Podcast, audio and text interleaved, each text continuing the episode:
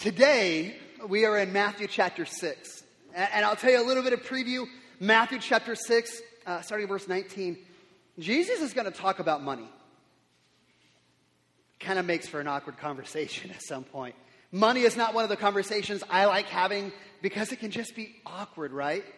But, but here's the thing Jesus talks more about money than he talks about sex, more than he talks about family, more than he talks about marriage or parenting. Like, this is how much Jesus talks about money. But listen, when Jesus talks about money, it's never about money. Right? I mean, every time that Jesus talks about money, never once does he take an offering. I, I mean, Jesus, when he talks about money, he's not looking for your bank statement, he's not looking for your debit card. When Jesus talks about money, he's talking about something actually far more valuable. He's talking about something that he actually died to claim. He's talking about our heart. And so today we're going to have a conversation about money. And I want to be clear we're not talking about money, we're really talking about our heart and where your heart is. So, Matthew chapter 6, we're going to look starting in verse 19 this morning. Uh, ask you just to follow along with me. Uh, verse 19, this is what Jesus says to us. He says, Do not lay up for yourselves treasure on earth. Now, I want to clarify again, this word treasure is going to apply a lot of different ways. And I want you to think about how treasure might apply for you. Because we could say treasure is just, it's more than just money. Treasure would be anything in your life, anything that you cherish. Treasure would be anything that uh, fulfills you. Anything that you take delight in would be a treasure. Anything in your life that you desire to protect. That would be an example of a treasure. This might be, for you, it might be your wealth. Maybe for you, you treasure your family. Maybe you treasure your career. Maybe it's a house. But whatever it is you treasure, this is what Jesus is talking about. Now, in this context, though, we are talking about treasure, but I want to make sure we understand this context. Verse 40, verse 24 is going to make this clear that Jesus today is trying to talk to us about, about money. He's talking about whether we allow wealth and money and things and materialism to be our treasure. And here's, here's this key idea. As Jesus says, verse 19, he says, Do not lay up for who? He says, Do not lay up for yourselves. So I want to be I want to clarify here. There's nothing wrong with, with money. There's nothing wrong with being wealthy. Uh, there's this uh, theology that's crept into the Christian world that has this poverty theology that if you're a Christian, you're supposed to be poor and give everything you have and have nothing. And, and that's not necessarily a biblical view uh, uh of, of resources and money. In terms of money, there isn't just two types of people in the world. There isn't rich and poor. There's actually four different types of people regarding money. The first type of person is a, a righteous and a rich person. This is somebody who, who recognizes that they have resources, they have money because God has blessed them. These are people who recognize where it came from. These are people who have, have worked hard, they, they've invested smart, they didn't become wealthy through sinful means. In addition, this is somebody who spends their money righteously. They are generously sharing their abundance with those in need. They live this open handed life. Uh, you can see an example in the Bible. You can see G, uh, Joseph of Arimathea. He's the guy that when Jesus died, he took care of Jesus' body. He gave him a tomb to allow Jesus' body to be buried in. That would be an example of a righteous and a rich man. Second type of person is an unrighteous rich man or unrighteous rich person. This would be somebody who obtained their wealth through sinful ways. Maybe they cheated people. Maybe they, they took the shortcuts. Maybe they, uh, whatever the case may be.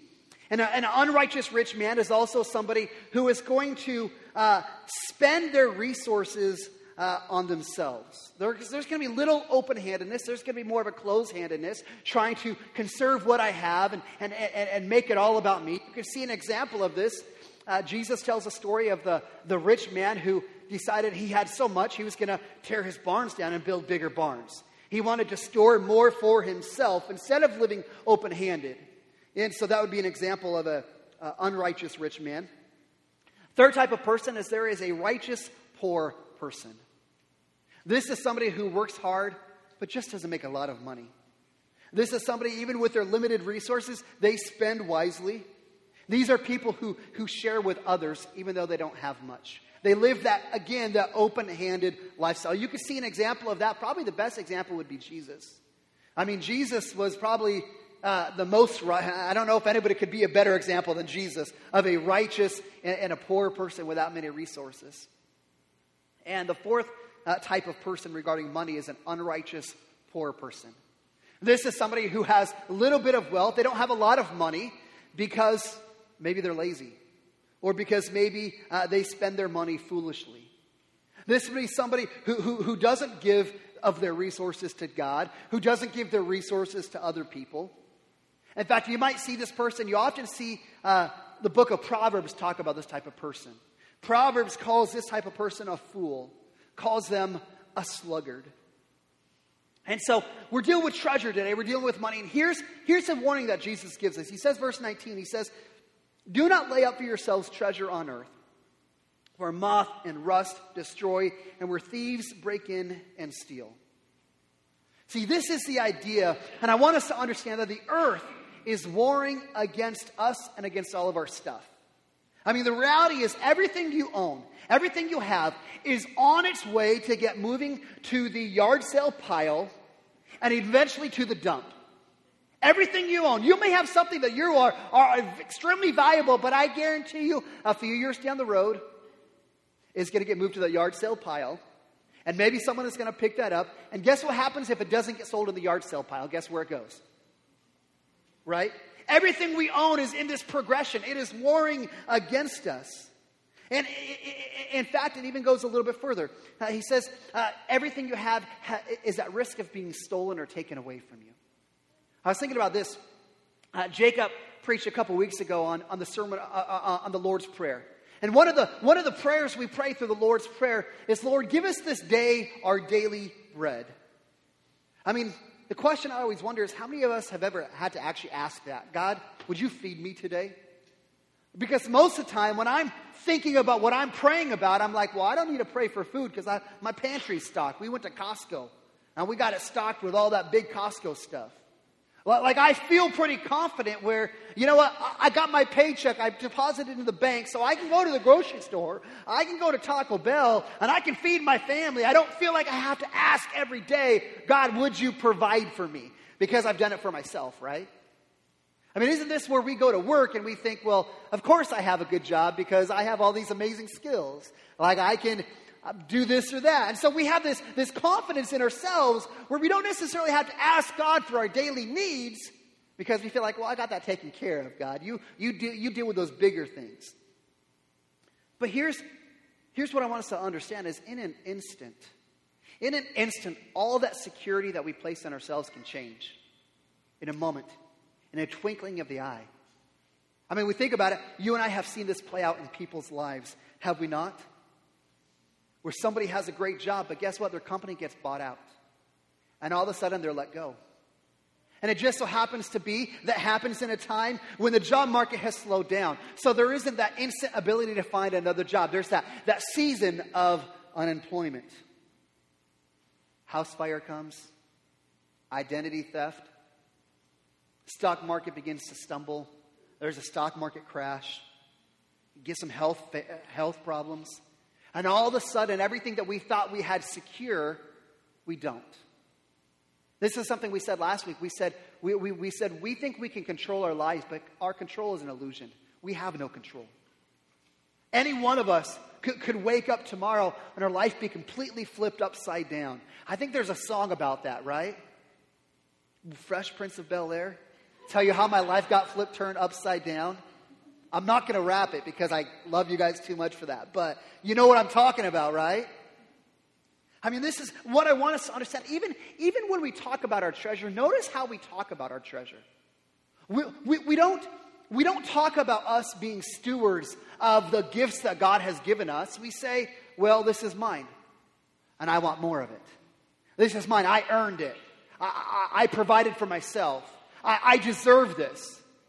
It's mine, mine, mine. Even how we talk about our stuff is about me and mine. I mean, isn't this, isn't this the greatest lie of our culture? I mean, think about what our culture tells us. Our culture says Uh, uh, our culture says that what we need to be content, what we need to be happy in life, is we need more of the stuff that we already have that hasn't worked in making us happy. Isn't it true? Like, like we have stuff and we think, well, if I just had more stuff, or if I had nicer stuff, then, then I'd be happy. Then I'd be content. And it's this lie that perpetuates itself again and again and again. And for some reason, we keep listening to the lie. I mean, I mean, it's intoxicating. In fact, I would, I would venture to say this I don't think we buy stuff because we need stuff. Okay? I'm going to step on some toes here, and I'm not trying to. I think we buy stuff not because we need it, but because we want it. I mean, let's just be honest. Like, how many of us really need another pair of shoes? How many of us really need another tool in our garage? And why do we buy it? We buy it because of the way it makes us feel. There is, there is some emotional response that we get that when we go and buy the, the new iPhone, we go and buy the new tool, we go buy the new outfit, there's an emotional response that we get that we like that emotional response of how it makes us feel. And let's just be honest when we are out shopping and we're buying, why are we buying? Is because we need it or because we like how it makes us feel? But you ever notice? You ever notice you buy that tool and it makes you feel good? Until you see somebody else with a different tool and you're like, oh man, I'm not going to be happy until I get that one. And it's intoxicating. It's this never ending cycle. Again and again, it just goes rounds and round and round. I mean, materialism and, and, and, and toys and money. Listen, it, it promises so much, but it can never give us what we need most. Do we recognize that? Like our treasures, the things that we value, like they promise so much. They promise to bring us happiness and they just leave us wanting. They can't provide us what we need most, right? So Jesus, Jesus gave us this warning. He said, Don't lay up treasure for yourselves on earth. But he says, Here's what you are supposed to do. Verse 20. He says, Lay up for yourselves treasures in heaven, where neither moth nor rust destroys, and where thieves do not break in and steal. There's a quote that I'm going to share with you. It says, What we do echoes into eternity. That's actually from The Gladiator. I just quoted the movie The Gladiator in church. That is probably the best quote I've ever shared in a sermon ever. Come on, give me some of that. What we do, uh, that's true. What we do echoes into eternity. Like there are things that we can do on this earth that will last for a lifetime. Again, what Jesus said is, is all this earthly treasure that we try and hold on to, man, it's gonna, it's gonna get moved to the yard sale pile at some point. Or someone's gonna come in and break in and steal it. But Jesus just said there are things that we can do on this earth that will never be destroyed, that will never be taken away from us. Now, I want to be clear because Jesus is talking about things that we do that, that earn a reward. And I want to be clear like, we don't earn salvation. Like, we understand we're a gospel driven church here, and we understand that the gospel is all about God's love, about the forgiveness of sin, about us having the ability to become sons and daughters of God, not because of anything we do. It is, it is, a, is a grace of God, it is a free gift that we receive by faith. Now, let's be clear in that. However, we, I would be doing a disservice to you if the, the things that Jesus is saying about seeking these rewards that he promised, I would be a disservice to you if I said that's something we shouldn't care about. The scripture is clear that there is an, an award, reward waiting for us. 2 Corinthians chapter 5, verses 9 and 10. Paul writes, So whether we are at home or away, we make it our aim to please him. For we must all appear before the judgment seat of Christ, so that each one may receive what is due for him for what he has done in the body, whether good or evil. There is a crown of thorns awaiting us. There is a crown of righteousness. Eh, that how we live our life determines what that reward will be. So the question becomes, well, how do you how do you do that? How do I how do I store up treasures for eternity instead of just treasures on the earth? And I want to give just a, a, as broad of a definition as we can. We could probably spend a couple weeks looking at this simple idea on how do you store treasures in heaven. But I want to give you a very broad definition. We are commanded in Scripture to love God and love people, are we not? I mean, that's kind of what Jesus says. Uh, remember, the disciples came up to Jesus, and, or the Pharisees, and said, Jesus, what's the most important commandment? And Jesus said, Love God and love people. Restoration Church, we have summarized that statement in our mission statement, which is to know Christ, which means to love God, and to make Christ known, which is how we love people. So we are commanded to love God and love people. How you store up treasure is by using your, your time, your talents, your treasure to do just that, to love God and love other people. That is how we store up treasure in, in heaven, is to use what God has given us to love God and love people. When we seek first the kingdom of God in our life, with what God has blessed us with, that is what it looks like for us to store up treasure in heaven.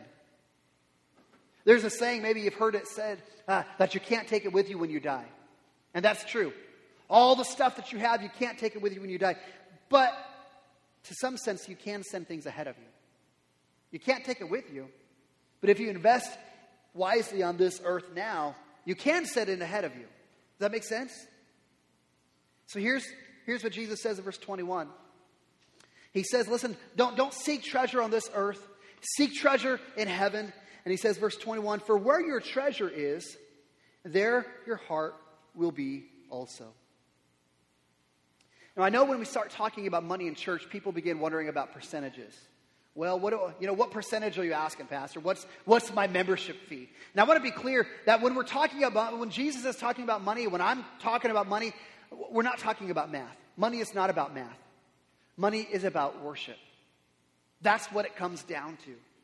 In fact, this is what Jesus is saying is where your treasure is, what you treasure, that reveals where your heart truly is. What is it that you protect in your life? What is it that you defend? What is it that you fill your mind constantly thinking about? Thinking about how I can get more, thinking about how I can protect, thinking about how much uh, you like it and enjoy it. Because that's going to reveal where your heart is. Where's your heart this morning? Where's your treasure? What is it that you treasure in this life? I want to be clear, like, I know some of you are saying, well, I've got this treasure and I, and I treasure this, but, you know, I, I still love God. You know, God's still, God's still number one. And I, I was to be clear, like, I don't, like, like, I'm not trying to be mean, but I don't really care what you say. Because what I see in the Bible is love is a verb. Love is a verb, and what you do actually matters. And so we can say all we want. Oh, I love God. God's number one. But your treasure, what you treasure, will reveal what's really going on in your heart. And this is God's grace He's given us because we can look inside of our heart by what we treasure. And this is what He wants us to do this morning is just, just, just open ourselves up and just ask ourselves that question What is it I'm really treasuring? What is that thing I need more of? What is that thing that I, I, I will defend till I die? What is that thing that I'm seeking that I think will fulfill me? That relationship, that promotion, that house, that car, whatever that is. It's revealing where our heart is. And listen, here's, take this just a little step further with me. Jesus said, Where your treasure is, there your heart will also be. Um, what if you just kind of almost flip that idea around? That your, your heart will follow where your treasure is. So here's this idea where, where I know some of us are probably sitting here and say, well, man, I get this. I want my, I want my heart to be more inclined to the church. I want my heart to be more inclined to, to missions. I want my heart to be more inclined to homelessness and the problems in our community. Man, I think you can take that same principle of where your treasure is, there your heart will also be, and say, what if we began to take our treasure and take our resources and our time and our energy and putting it in certain places? Do you think your heart will begin to follow that? Like if you made this conscientious decision to say, man, I, I, want my, I want my heart to be here, where what if you began taking your treasure and putting it there? Do you think your heart begins to follow? I, I, I don't know for sure. I'm just on the fly. I think that makes sense to me you want your heart to be about the kingdom of God, starting investing in it. And let your heart follow. So Jesus continues in verse 22 and he says, Listen, your eye is the lamp of the body. So if your eye is healthy, your whole body will be full of light. But if your eye is bad, then your whole body will be full of, of darkness. If then the light in you is darkness, how great is that darkness? Hard couple of verses. In fact, I think the first couple of times I read this passage, I kind of skipped over these verses because they're kind of hard to understand. But it all just depends on, on what you understand about this passage. Because when, when Jesus says, if your eye is healthy, this word healthy doesn't just mean like, like, like strong, it means if your eye is clear, if your eye has a single minded focus if your vision is on one thing, if you have an undivided, undivided loyalty, this is what it means by this term healthy. If your eye is, is healthy. See, I think this is the way I would explain it is, is our eyes are always fixated on something. There's always something in front of us. We're always focused on something. We have hopes, we have dreams that we entertain in our life. And our, our eye, our vision, is always focused on something, and that is what's going to drive us. What our eye is pursuing, what our eye is focused on, what our vision is after, that is what drives our entire life. And Jesus is saying, listen, if your, if your vision is healthy, if, if your vision is, you have a single minded focus on, on, on, the kingdom of God, if you are focused on what God has for your life, on, on loving God and loving people, if you're focused on knowing Christ and making Christ known, Jesus says your whole body is going to be headed in that direction. Your life will be ordered towards that one thing that your vision is set upon. If your goal in life is a single minded devotion to God, then listen, neither, not, not, neither a wealth of possessions or poverty is going to uh, distract you from what you're pursuing. Because you have this single minded focus. This is what I'm about. I'm about the kingdom of God. I'm about loving God and loving people. When you li- and what happens when somebody lives that way, and maybe you've seen this in your life, where somebody has that single-minded focus and you're like man that person they're on fire for god they're, they're all they're about is the kingdom of god listen does that person not have a light in them that you begin to notice them? Wow look at that person. There's something different about them. Now look at them. They're just so passionate about jesus. Like like i want some of that. I think so jesus says when we have that clear focus that our whole body becomes light and people begin to recognize that. Man, there's something different about that person. But on the flip side, Jesus says, listen, if your eye is bad, and again, when we understand the term for health being this single minded focus, I don't think bad is, is, but I think if, if your eye is distracted, if your eye is trying to look for multiple things, if your eye isn't focused on that one main thing, I think that is when maybe your eyes focus a little bit on that treasure on our wealth, on our career, on our family, on whatever it is, if our eye is, is distracted, Jesus just said your whole body will be full of darkness. I think, well, what does that look like? Like, how do I how do we understand that? Like, if my eye is focused on this one thing, then I'm full of light. My, if, I, if my eye isn't focused on this one thing, then I'm full of darkness. What does that mean? And Jesus explains it in verse 24. He goes further. He says, No one can serve two masters. For either he will hate the one and love the other, or he will be devoted to the one and despise the other. He says, You cannot serve both God and money. I think that's what he's talking about. He's saying you can't have this, this divided uh, focus. You can't have your treasure divided in these two places. Either God is your focus or something else. You can't be, you can't, you can't, you can't live both ways. You've got to choose one or the other. As a child of God, Jesus said, You cannot serve these two masters. Your vision cannot be divided. One of these masters is always going to rise up and take precedence and going to be the, the thing that you focus on, the thing that guides your life, that drives what you do in life. And here's what that means it means that our partial or spastic service to God is, isn't enough. It means that we can't have like one foot seeking the pleasures of this world and the treasures of this world, and the other foot in the kingdom of God. And, and well, you know, I have this, these things in this life I'm trying to pursue, and I want to build my name and build my reputation, then I have this, you know, I go to church on Sunday and I love God. Jesus just said you can't do both. You can't have your foot in both says, saying, I'm going to seek treasure in both of these kingdoms. Jesus just said you cannot do that. You can't live your life and be devoted to Christ and have one foot in either kingdom. You're either serving God or you're serving money. In fact, maybe this is one of the greatest lies that Satan gives us. Maybe this is one of the greatest lies that Satan tells the church and Christians in our day and age. That he would tell us that we can wholeheartedly seek the pleasures of this world, that we can seek the treasures that this earth has to offer,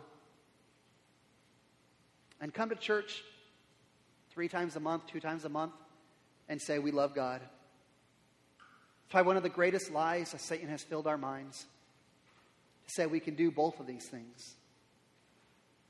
Because Jesus just said we can't. Jesus just said one of these masters is always going to rise up. In fact, he says, listen, this is his words, not mine. This is his words, not mine. He says, listen, if you love treasure, if you love this world, he said, again, verse 24, he will hate the one and love the other. If your heart is focused on treasure, he just said you hate God. And I don't know about you, but that makes me a little nervous. That steps on my toes. That kind of hits me in the gut a little bit. Ouch. I think this is one of the saddest things. And I've seen this in, in my own family, my siblings. But you have, you have adults who, who, as they were kids, they grew up with a very little. They grew up with a very little. They, they didn't have much in terms of resources. Uh, they didn't have opportunities. Maybe they weren't the cool kids growing up. And as they've grown into adulthood, as they have kids, what do they tend to do? They go to the far opposite side. Hey, because I didn't have these things, I want to give my kids everything that I ever wanted. I'm going to give my kid every opportunity. I'm going, to, I'm going to make sure they're one of the cool kids. And they become this thing where they raise their kids with this focus on giving them everything that they never had. It breaks my heart because what happens is these parents begin to sell out. They begin to, to sell out, and especially dads. We have this tendency to focus on providing our families with stuff, providing our families with opportunities trying to make sure our kids can be one of the cool kids, to make sure they're accepted in the world. And listen, parents, when we do that, we, we, we often lose out of one of the greatest privileges that we've been given concerning our family. Let me tell you what it's not provision, it's presence. It's a godly presence. Whereas parents, we can be so focused on providing our kids all that we never had, we miss the opportunity to nurture them, to help them grow in the kingdom of God, to recognize there's something greater. If we're focused on providing all of this for all the earthly treasures for our families, you know what I find with kids? At least my kids, maybe your kids aren't like this, but my kids see right through me. They know when I'm living like a hypocrite. They absolutely do. It drives me crazy. But kids are like mind readers, they read right through us. They see what's really going on in our hearts. To say, yeah, I see that you claim to love God, but look, all you're focused on, Dad, is giving me these experiences. I'm making sure I have all the latest gadgets. Kids read through that.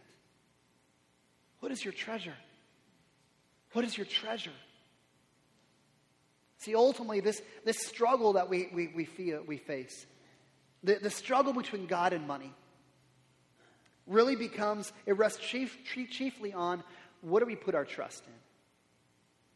What do we put our trust in to give us happiness, to give us security, to give us fulfillment? What is it that is going to answer that question for you? What's going to make you happy? What's going to give you security? What's going to make your life fulfilled? Is it earthly treasure? Or is it God? Listen, that's a question that we have to ask deep. And that's a question that's hard for me to expose in your heart. This is a question that you can only answer from your own heart? What is it that's going to make your life right? 1 Timothy chapter 6, Paul writes again, he says, If we have food and clothing, with these we will be content. But those who desire to be rich fall into temptation, into a snare, into many senseless and harmful desires that plunge people into ruin and destruction. For the love of money is the root of all kinds of evil. It is through this craving that some have wandered away from the faith and pierced themselves with many pangs. Listen, this is a question we have to ask ourselves and open up our heart. And I've got a couple of, a couple of questions. I want to just invite you to ask yourselves these questions just to kind of reveal where your heart is. Maybe call this a heart check, a treasure check. Question number one Has debt hindered you from being generous to the kingdom of God? It's a question you need to ask yourselves. Has debt hindered you from being generous to the kingdom of God? Now, listen, I'm not talking about the necessities of life. There are some things that are necessity in life. I'm talking about things like the new iPhone, about TVs, about restaurants, about, about, about, about new cars. Are you tied up financially that you cannot give to the kingdom of God because you're trying to live beyond where your resources would allow you to live? Are you seeking treasures of this earth to bring value to you, to bring fulfillment to you, to bring joy to you, where you cannot invest into the kingdom of God? Maybe another way to say this was is has your choice of lifestyle hindered your kingdom generosity? Are you at a place in your life where you can't or you won't give to support the mission of God in this world? Listen, how you answer this, I need you to hear me here. I need you to hear this. I think what Jesus is saying in this passage is listen, this is a salvation issue. This is that big of a deal. Not that you have to get your money in order to, to be a Christian. We're not saying that. But that when you are a Christian, when you genuinely have surrendered your life to say, God, you're my Savior, and I'm following you, and I'm trusting you, that it manifests in how, how you steward your resources, the stuff that God has given you. If you truly have surrendered your life to Jesus, that affects how you use those resources. If God is your master, then your choice of lifestyle shall never hinder your kingdom generosity. In fact, I would take that on a flip side and said, if anything, your kingdom generosity ought to hinder your lifestyle. There ought to be things in your life regularly that you have to say no to because you have a commitment to the kingdom of God, because you recognize that you want treasure not on this earth that's going to be destroyed or going to move to the yard sale pile, but you want treasure in the future, in heaven, that cannot ever be taken away from you. Question number two for a treasure check What is your heart motivation for your career? Or maybe you young people, maybe, maybe the question becomes whatever it is you want to do when you grow up. Like, why do you want to do that? Let's just ask ourselves this Why are you doing what you're doing? Is it because you want to be rich? Is it because you want to be famous? You want recognition? You want people to applaud you because of how great you are? Is it because you want to find that, that financial freedom, that financial security that you can retire at 65 years old and enjoy the rest of your life? What is your motivation for what you do? Or is your heart motivation, whether you are an, an, engineer, a CEO, whether you drive a tractor on one of the apple orchards here in town? Is the reason you are doing that because you recognize God has given you a gift. God has given you those skills, and you want God to use you in that capacity for His kingdom, for His purpose. Those things that God has equipped you to do your career? Do you recognize that as being something God has given you that you steward? Or do you recognize that as being your way to, to bring you peace and security? Is it for God's kingdom and God's glory, or is it for yours? Third question for a heart check Could a non Christian, could a non believer, listen, here's what I'm, I'm questioning myself on this week. Could a non believer look at how you steward your earthly possessions and say, man, I know this person's heart belongs to God? Could someone look at your life and the way you use your resources? Could they determine that you are a Christian by how you use those resources?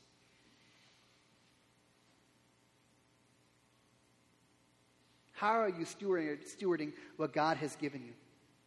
Could someone else look at how you steward that and say, man, this person loves God? I can see it by how they live. Again, not just by their words, but by their love, by their action. Listen, this is super difficult. This is super deep. Because what Jesus is saying is what we do with our stuff, what we do with what we're giving, is an accurate indicator of our true spiritual condition, of where our heart truly is. Listen, I'm, I'm going to just come to, to close with a couple points of application, something for you to, to take away on this. Two things. If this is an issue for you, if you, you have this conversation about money, you're like, man, this, this hits deep. Listen, I'm not preaching this message because restoration needs a bunch of money. Listen, I, I don't believe God needs any of our resources. I think God could do what He wants to do because He's God. But this is about our heart. This is about your heart. This is about my heart. You want to dig in deeper? I encourage you, man, search the scripture. Like, dig deeper about this issue on money. Let God speak to you. A couple points of application. Number one, when it comes to your finances, give to the Lord first. Now, I don't know about you. Have you ever read through the Bible and you read through the Bible and, and God repeatedly says this thing? He says, He says, give to God the first fruits. He says, bring to God's storehouse the first fruits. And I keep saying this first fruits. What does this first fruits mean? What is, why would Jesus keep saying, give to me first? Is it because he needs our money? Like, like, why does he keep saying first, first, first? I don't think God needs our money. God owns the cattle on a thousand hills. God can do whatever he wants to do. But I think that God calls us to bring the first fruits to him as a way to show that God is first and foremost in our life. When He says first fruits, it's an opportunity for us to say, hey, before I do anything else, God, I'm going to make sure I'm faithful to you. To make sure that I can show you, God, that my treasure is really on you and my treasure isn't on the things that this world is going to provide for me.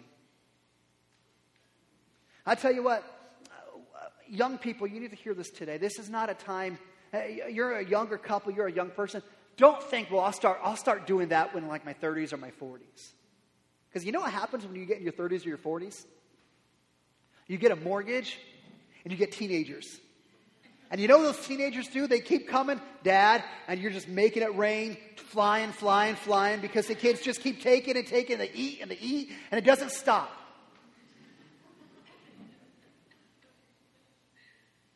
Sam and I made a decision when we were uh, newlyweds. Uh, we, we wanted to be investing in the kingdom of God, and we're, we're, we're looking through, we're like, man, like we have no money left. Like we want to invest in the kingdom of God, but there's nothing left. By the time you paid your bills and you, and you, you bought groceries and you did all these other, other things. So we made a decision hey, if we're going to do this, we need to do this with our first fruits. We made that decision at a younger age of, hey, we're going to first and foremost make sure we're faithful to God, and then everything else will be following. And listen, I know that is fearful. I will be the first person to say how scary that was for us to make that step because we had nothing. We, we had nothing. But listen, this is where you have to trust that God will provide because we have seen God time and time and time and time and time and time again prove himself faithful. Luke 16 says, When we are faithful in the little things, then we'll be faithful in the bigger things. That is a biblical principle.